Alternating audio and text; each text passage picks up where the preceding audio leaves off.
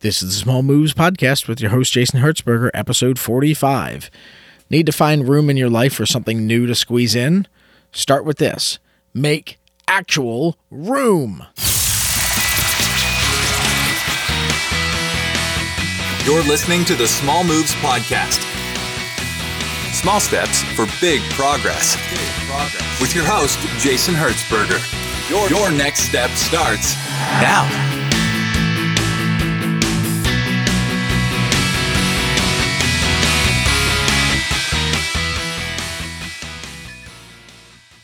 Hey, everybody. Thanks for listening to this episode of the show today. It is Friday, and the topic area that we're going to be hitting today is hobbies and personal interests. So, as you know, if you've been listening to the show for a little while, my wife Carrie and I are planning on moving into full time into an RV. We got hooked on the idea of this whole tiny house craze, you know, years back, and we've been kind of daydreaming about that idea for a couple of years.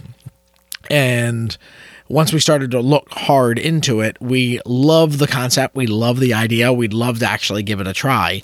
But the ones that you see on TV, the really cutesy ones that you tend that tend to make it onto the TV shows, tend to be the ones that are roughly the size of a broom closet. Now, if you are a single if you're single or a young couple willing to make that sacrifice there's absolutely nothing wrong with squeezing into one that size but in our case, we have two kids, something else you know if you've been listening for a while. And that's not exactly something that you can squeeze into a space that small, uh, not while attempting to keep sanity anyway.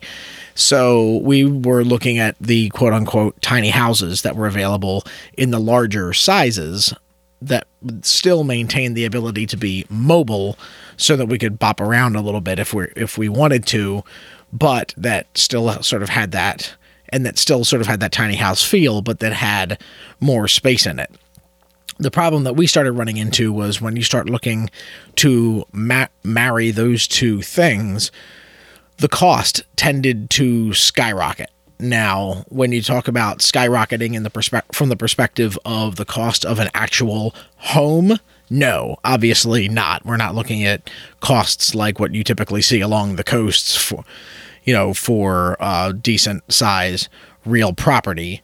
Uh, but when you're talking about a tiny house where everybody brags is like, well, we built this thing for twenty thousand dollars out of our own pocket, and we built it in our backyard, or you know, we found a developer that built this thing for us for forty thousand dollars, and we paid it off in three years, and now we're home free, debt free, all that wonderful stuff. The type of stuff that you typically hear on a lot of the TV shows associated with tiny houses well, when you start getting into the, some of the bigger ones, the prices tend to go up exponentially. 80, 100, 140,000 dollars was the prices that were the prices that we were seeing on some of these larger ones that actually fit the needs of a growing family. So that tends to put a little bit of a damper on the timing of the purchase. So we started to look at what are some of the alternatives, and that's what got us into the RV market. We looked started looking at some of the units in that area, and basically the difference between tiny houses and RVs is the aesthetics of the exterior and the hyper functionality of the interior. What I mean by that is and I'll get off my RV rant in a minute, so just bear with me for a second. The main real differences that you see between tiny houses and RVs is obviously RVs are mass produced in a factory, tiny houses are generally built stick by stick by a builder and typically custom built for the eventual owner. So there's a much nicer feel to it in that this is your unit. But put the little bit of vanity that comes with that aside for a second. The real difference is that the use of space in tiny houses is extreme even compared to an RV, which is already far more space efficient than your typical house because obviously they need to be. You know, RVs and tiny houses are dramatically smaller than actual normal houses, so that you need to be able to use that space over there in the corner for three different things as opposed to just one. So that's not something that's abnormal but tiny houses are even more so. So to give you an idea with the RVs that we had looked at, we were looking at ones in the 36 to 42 foot range, like the fifth wheel 42 foot range RVs. We stumbled across a couple of tiny houses in the 26 to 30 foot range and they just about did the trick for us. So that was actually pretty impressive with regards to that. But we've decided to go the RV route because it's just substantially less expensive. So, at least for our first time giving this a shot as a family, we wanted to try to cut as much cost out of the front to hedge our bet as much as we could. And we were able to do that. We have found the unit that we're going to be moving into, and we're going to be officially buying it and moving our stuff into it within the next probably 30 to 45 days. We are super, super excited about it. But now, that being said, that brings me to what Carrie and I have been spending every spare minute of our time for the last two weeks doing, and that is doing a hardcore purge of our stuff the stuff in our bedrooms, our wardrobes, our basement, all the things that we've been keeping in storage. The fact that we even have storage in the first place.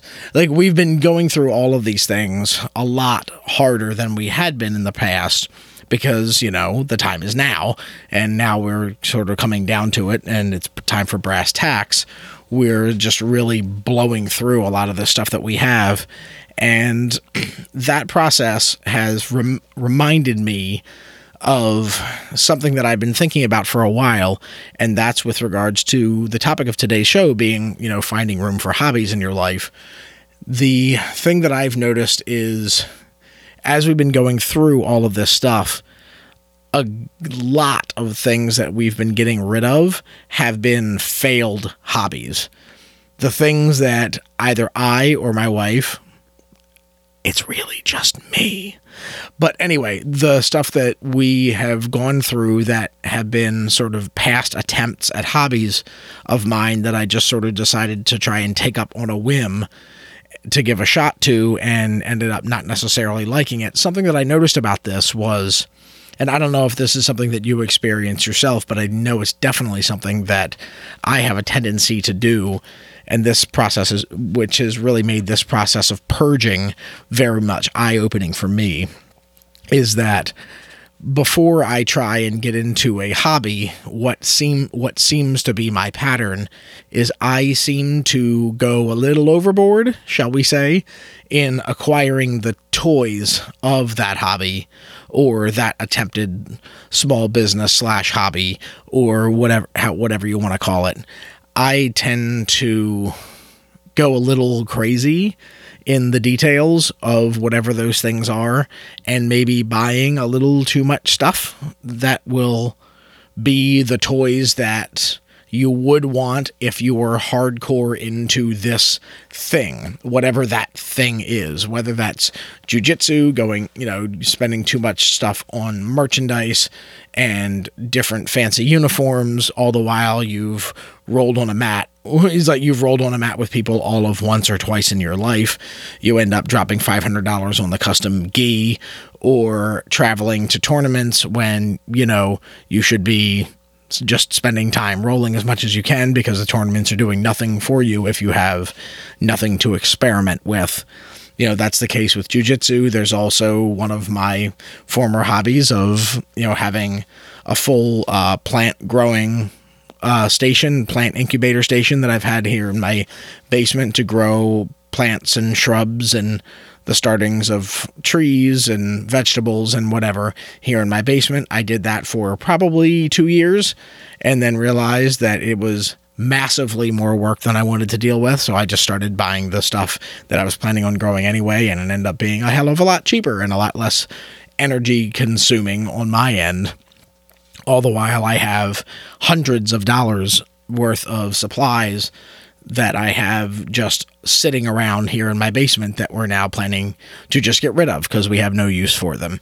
You know, that's just an example as it applies to me. There's there's a litany of other things kind of like that one um, that I have strewn around here in the basement of the house that we're getting rid of. I don't want to go through all of them right now because, you know, You probably don't want to hear me crying into the microphone. But anyway, um, the the thing that I think is most important for us in this process has been it's been an eye opener for me and really for my wife as well that keeping the things around that we've chosen to keep around whether it be just because we have the room to store it and now we're not going to. I don't know if that's necessarily the trigger, but we've come to the realization that oh yeah, that box of stuff that you got from this person that was a nostalgic memory of this event or this time.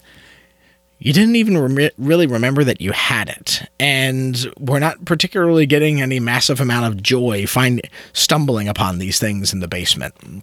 So, I think it's something that's really hit us as to say, why do we even really have this stuff? What is it for? Why are we keeping it?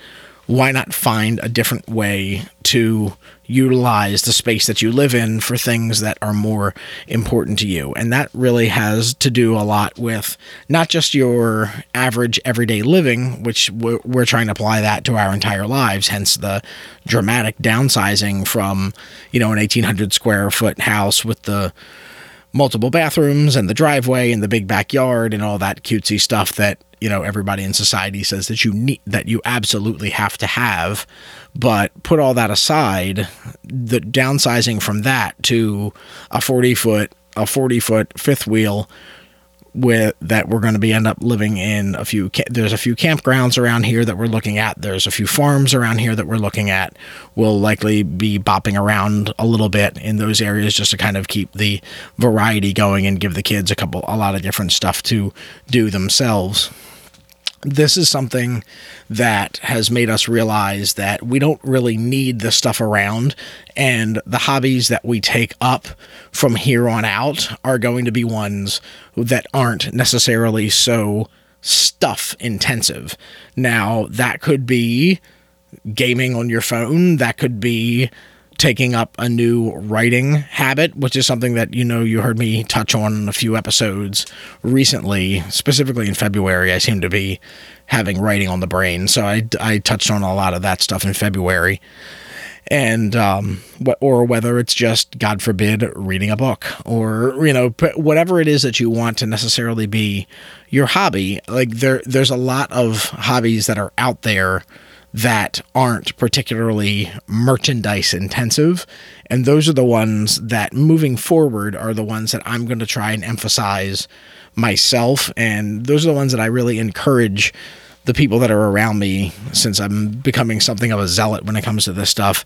Those are the ones that I'm really encouraging people around me to sort of take up because it lets you utilize your space better. You're not, you won't be overwhelmed whenever the time comes for you to go through your stuff to say, "Oh my God, that's that box of stuff over there cost five hundred dollars, and I used it once, and I never looked at it again," or you know, the this, you know, if I if I only had this garage freed up of all of this crap, I could finally build the home gym that I want, or start the home based Amazon shipping business or you know whatever it is it's just the stuff that's around you the stuff that's literally that's literally climbing up your walls in your basement in your shed in your attic. These these things are preventing you from using that space in a way that actually makes you happy and fulfilled. Now i know that sounds corny and tacky and all that jazz but the most important thing to me is that you get the idea that your space is your space. You should use every square inch or centimeter for you non Americans out there, every square inch of your space to actually make you happy or do something in it that uses that space to its greatest ability. And storing a bunch of crap just doesn't fit that bill.